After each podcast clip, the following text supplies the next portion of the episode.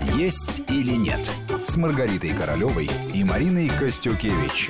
Добрый день. У микрофона Марина Костюкевич. Вместе со мной в студии врач-диетолог, кандидат медицинских наук Маргарита Королева. Здравствуйте. Здравствуйте, дорогие радиослушатели. А в гостях у нас сегодня японский врач-диетолог, нутрициолог, профессор университета Накамура ОБ Масайо. Здравствуйте. Конничева, Обе де.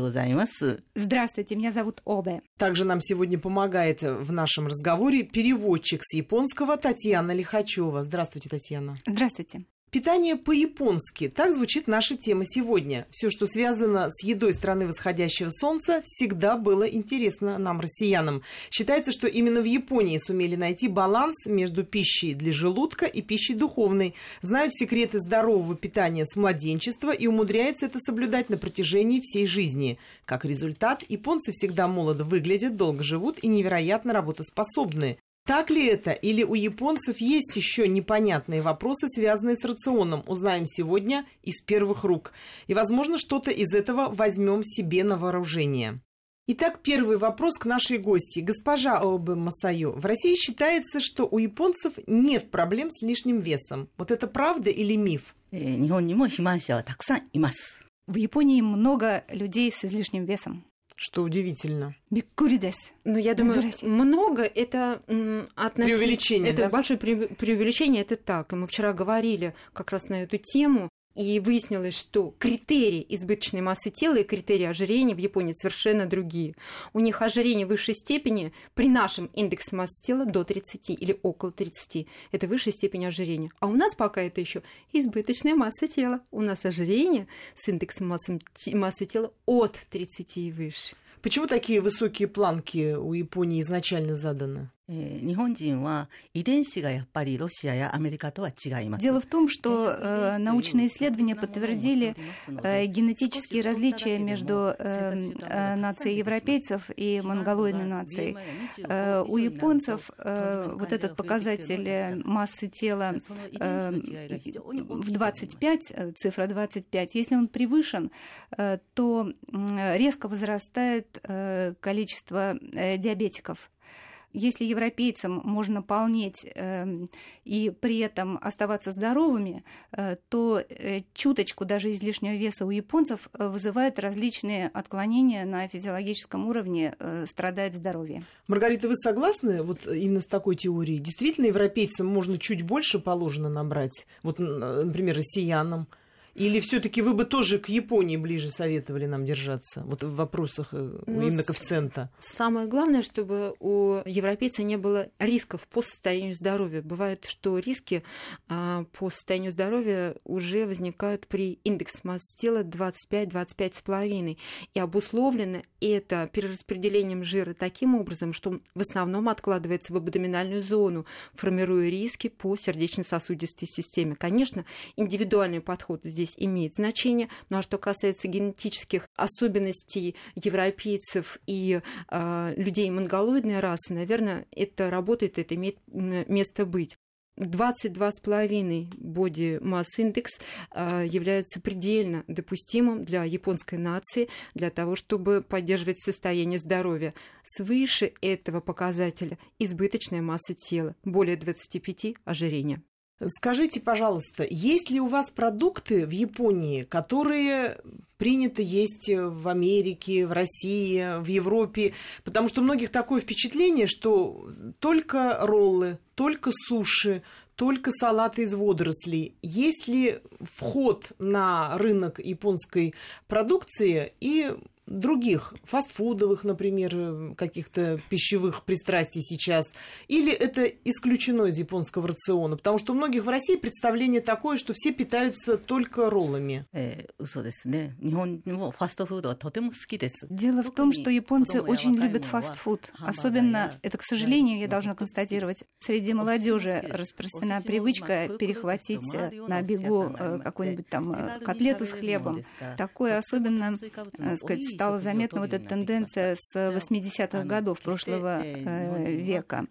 И именно тогда значительно выросло количество людей с избыточным весом. Как же бороться? Вот у Маргариты есть свои методы. Она сейчас об этом расскажет. Как бороться с зависимостью от фастфуда. И нам бы было интересно выслушать, как это происходит в Японии. Какие методы воздействия на людей, которые слишком зависимы от фастфуда, применяются в Японии? Вы знаете, я вчера задавала вопрос госпоже ОБ, мы долго беседовали, и в этой беседе выяснилось, что процент людей, действительно с избыточной массой тела очень невелик.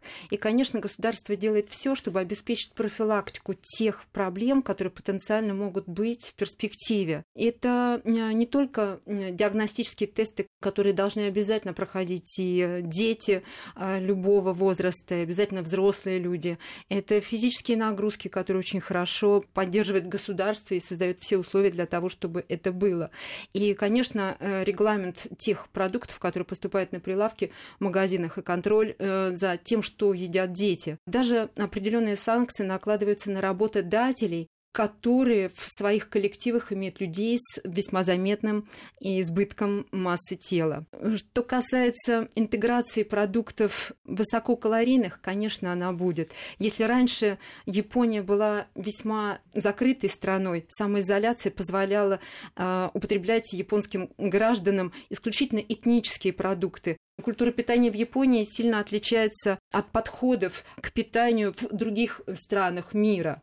А, вот, Маргарита, Благодаря... извините, вас перебью. Да. Вот хотелось бы как раз узнать о культуре питания. Вот Маргарита правильно сказала, у них другие подходы к питанию. Вот хотелось бы, чтобы рассказала наша гостья именно как они подходят к питанию, к профилактике, вот о чем сказала Маргарита. Это действительно основа основ, и в диетологии тоже профилактика важна.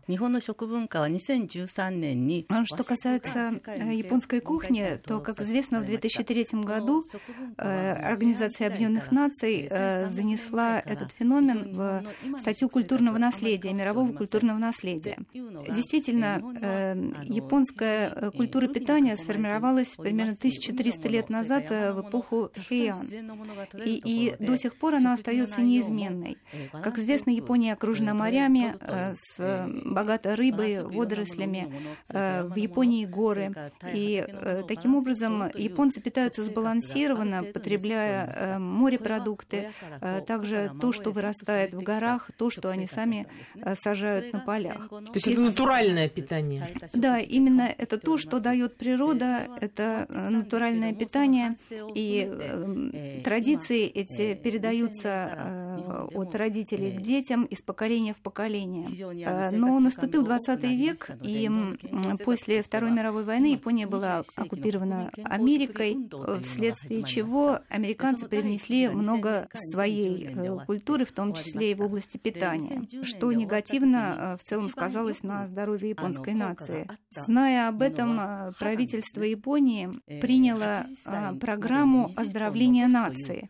Вот первый такой этап программы проходил с 2000 по 2010 год. В этой программе несколько десятков пунктов. один пункт был выполнен, э, ну, не только один, но вот э, то, что я сейчас вспоминаю, э, то, что самое такое, как бросается в глаза примечательное, был выполнен на 100%. Правительство поставило задачу э, к 80 годам не меньше 20 зубов сохранить. Вот это было выполнено, потому что зубы – это показатель здоровья, то, что дает человеку возможность питаться, получать удовольствие. Маргарита, это очень интересно, к 80 годам сохранить 20 зубов. Вы бы вот, как врач-диетолог, обратили внимание на такой показатель, который бы мог давать понять о том, насколько человек правильно питался. И вообще вот э, все подходы в японском питании, которые вот нам сейчас рассказали о них, натуральность, Э, малые порции, вот, э, ну, государственная поддержка, профилактика, это можно было бы нам взять на вооружение? Да, безусловно, можно и нужно. Я, например, в своей практике этим тоже занимаюсь. А японцы — это удивительная, загадочная, очень мудрая нация. Конечно, профилактике уделяется особое внимание. Вот мы вчера с госпожой АБ говорили, чему уделяет больше государство внимания? Профилактике или уже лечению возникших проблем? Конечно, профилактике. И диетология в Японии, ее работа направлена не на то, чтобы, там, скажем, обеспечить снижение веса людям, которые уже обрели, а на то, чтобы прежде всего поправить людей, поправить здоровье и увеличить продолжительность жизни э, тем, кому требуется это сделать. Потому что показатель продолжительности жизни – это показатель, в принципе, здоровья нации в целом. Японцы в среднем живут, женщины, около 90 лет, а мужчины 84-85. Не это ли э, один из факторов, который заставляет уважать эту нацию? Безусловно, зубы тоже один из показателей состояния здоровья. Зубы необходимы для тщательного пережевывания пищи, для безупречной работы желудочно-кишечного тракта. От состояния работы желудочно-кишечного тракта зависит состояние здоровья в целом, потому что мы есть то, что мы едим. Именно из состава тех пищевых продуктов, которые тщательно переработала наша пищеварительная система, строится наша физическая форма, а, образ мышления, а, выбор а, того, что нам в жизни хочется делать, профессия, наше здоровье, счастье на перспективу и, конечно, наша продолжительность жизни. Удивительно, все в этой стране направлено на профилактику любых проблем и болезней. Мне не однажды пришлось бывать в Японии. Допустим, прилетаете вы в Токио, захотелось вам в туалет. Зашли Бывает. вы в это прекрасное заведение. Металлическая комната, множество кнопок, необычный унитаз. И не понимаешь, на какую кнопку нажать, ну потому что иероглифы, в которых ты не сильно разбираешься. Но в этой комнате тебя во-первых, обогреют, помоют, посушат, причешут и отпустят. Скажите, это что? Вот те технологии, которые позволяют как бы вот показать людям из других стран мира, как они уже живут? Нет. Это профилактика урогенитальной инфекции. Чистота во всем, гигиена, подходы безупречные во всем. И в питании прежде всего. Уже маленьких детей обучают тому, чтобы быть умеренным во всем, в том числе и в питании.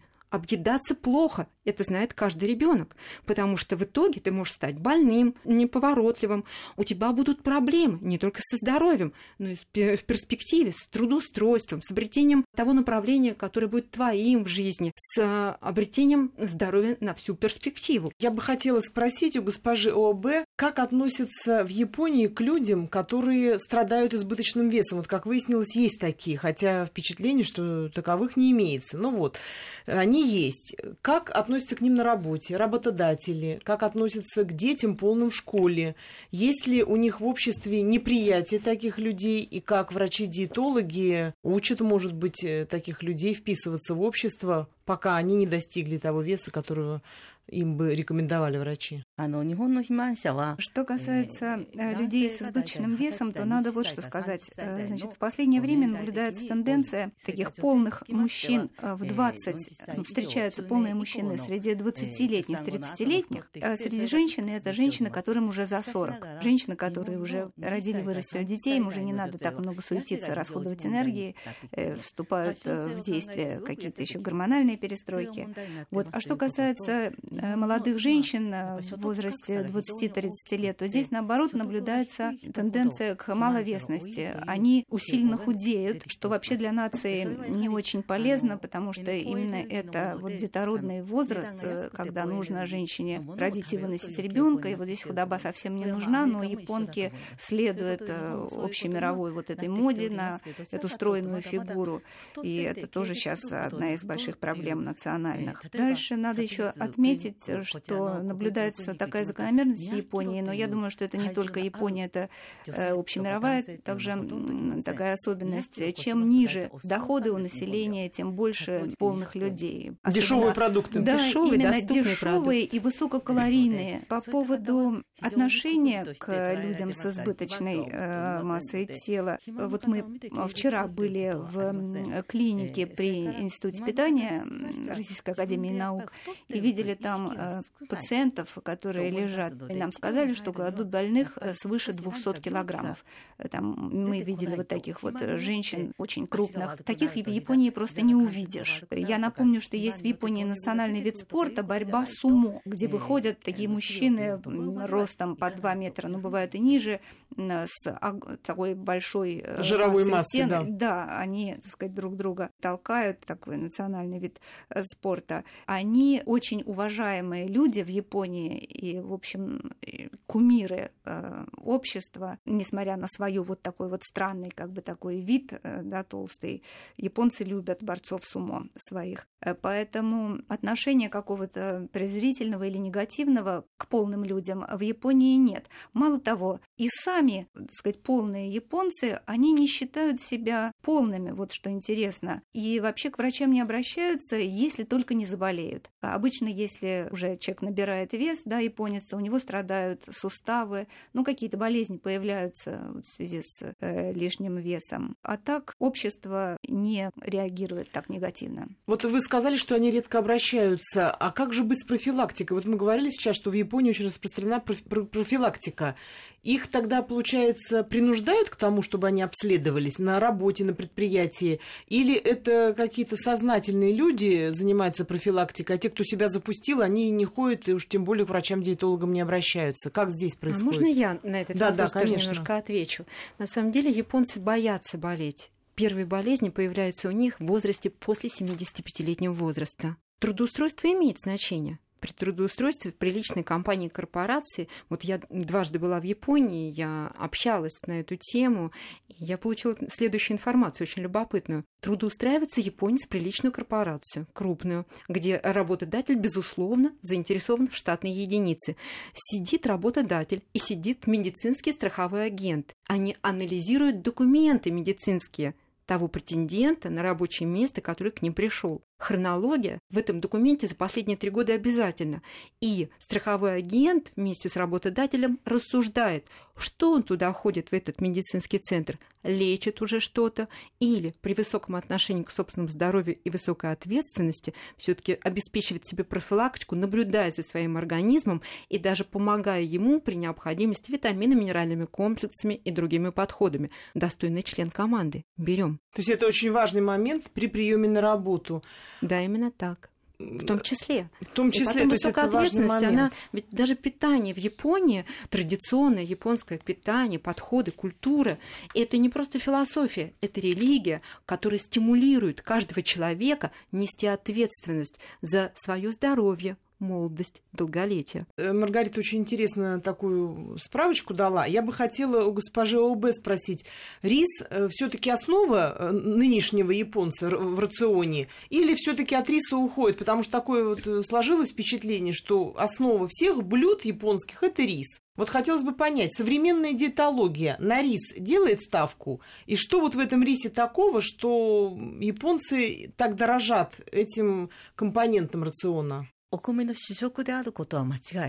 Рис все-таки является основным продуктом питания для японцев. Так было много сот лет назад, так продолжается. Рис очень хорошо сочетается с рыбой, с овощами, которые едят японцы. То есть рис заменить ничто не может. Другое дело, что потребление риса, как показывает статистика, сокращается год от года. И в то же время медицинские показатели говорят о том, что год от года растет число диабетиков.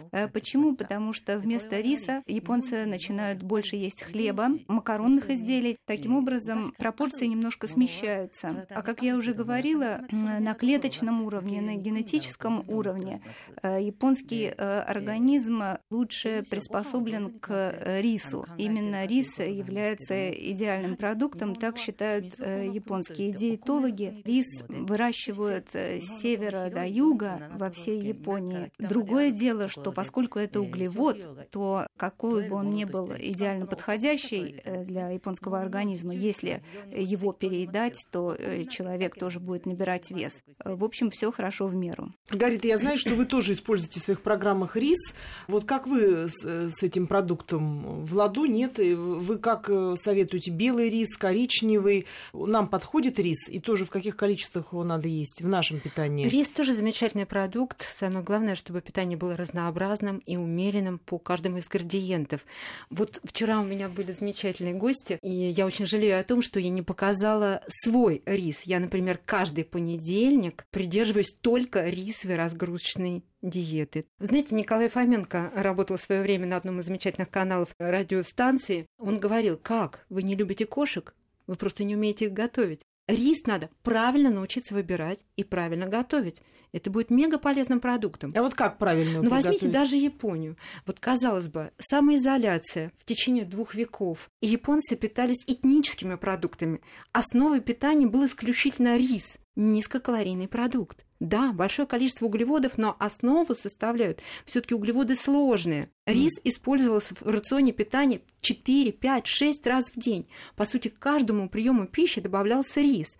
Рис позволяет поддерживать энергию, снижает долю сахаров и жира в составе питания. А энергии хватает даже на сжигание жира, если он вдруг где-то начинает откладываться. Рис – это 8 незаменимых аминокислот в составе. Это ольгосахариды, которые регулируют работу кишечника. Рис – это гамма-аминокапроновая кислота, которая поддерживает уровень артериального давления. Это калий, кальций, магний, масса микроэлементов и минералов, которые столь полезны организму. Действительно, рис – это основа энергии, которая поддерживает ее на протяжении дня, дает возможность этой энергией пользоваться для того, чтобы жить, творить, работать, двигаться. Рис просто не сдабривается кетчупом, не добавляется майонез, а, как это делают европейцы, он даже не присаливается. Рис с удовольствием японцы любят, первозданным и свежеприготовленным, которым они, собственно, и питаются. И это можно было бы нам взять на вооружение, правда Безусловно, же, рис хороший питания? продукт. Кроме того, вот рис этнический, вот выращенный именно там, в Японии, он более дорогой, чем тот, который привезенный. Почему? Ну, потому что это натуральный продукт, этнически выращенный вот в том же месте, где японцы его любят и едят. Он А, какой-то другой? Генетически, но я думаю, что где родился, на то и пригодился. Органически, физиологически ближе каждому человеку те продукты, которые испокон веков взращиваются в том месте, где мы, собственно, живем, чем питались наши предки. И вся система пищеварения выстроена таким образом, чтобы воспринимать органично этот продукт. Кроме того, питание японцев вообще сбалансировано. Оно разнообразно. Питаются они часто, небольшими порциями. Обязательно используют хаси, палочки, с помощью которых они берут небольшие кусочки продуктов и тщательно пережевывают. Они пребывают, когда находятся за столом, всегда на эмоциональном подъеме кушают с удовольствием, красиво расставляют необычную, разную по форме посуду. Она маленькая посуда, ее можно взять в руки, можно есть этими палочками, а палочки это не только моторика, мелкая моторика рук, это наша память, это мышление, это тоже долголетие. Обязательно овощи используются, те, которые выращены по сезону сегодня и сейчас. Они в свежеприготовленном варианте или просто свежие кладутся на стол, добавляются к этому рису. Фруктов минимум в рационе. Ну, один-два фрукта, не больше. Они не любят десерты. То есть лучший десерт для них может быть какой-нибудь мармелад, который к чаю дается просто как лакомство, приготовленное из агар-агара. Или из риса, опять-таки, какое-то лакомство. Да, из риса Но бывает. это не наши тортики, которыми мы так любим присыщаться. Любят они завтракать в первый час после пробуждения. Как и я, собственно, об этом говорю и постулирую. Около 7 часов завтрак, а последний прием пищи не позднее, чем в 6 вечера. Японцы говорят, тот, кто ест поздно, вероятно, ленив. Японцу мыслящему негодно быть ленивым. Своевременно ложаться спать. Именно в ночное время. Это очень имеют сон. для организации своего питания, И очень здоровья. Любопытно, вот я вчера им задавала вопрос, ведь у вас есть в Японии великолепная профилактика, антистрессовая профилактика, ведь стрессы, они присущи каждому из нас. Мы находимся в огромном информационном пространстве, мы вынуждены комму- коммуницировать с огромным количеством людей, организованность, самодисциплина, гиперответственность, длинная рабочая неделя, длинный рабочий год, маленькие комнатки, маленькие квартирки, все такое маленькое в Японии. И тем не менее такая высокая продолжительность жизни, а стрессы, современность просто разрушают и людей, которые живут в современности. Так вот, такими практиками являются дыхательные практики, точечные виды массажа, абстрактное мышление, бережное отношение к своим энергиям, сад камней, гимнастика, которую делают японцы по утрам. Но меня вот наши замечательные японцы воспринимают, как будто я говорю что-то такое непонятное. То есть для них вот так Это жить норма. это образ жизни. Они всю жизнь так живут и используют эти практики, которые являются для нас антистрессовыми. Мы продолжим наш разговор после выпуска новостей. Не переключайтесь, мы будем говорить о японских диетах. «Есть или нет» с Маргаритой Королевой и Мариной Костюкевич.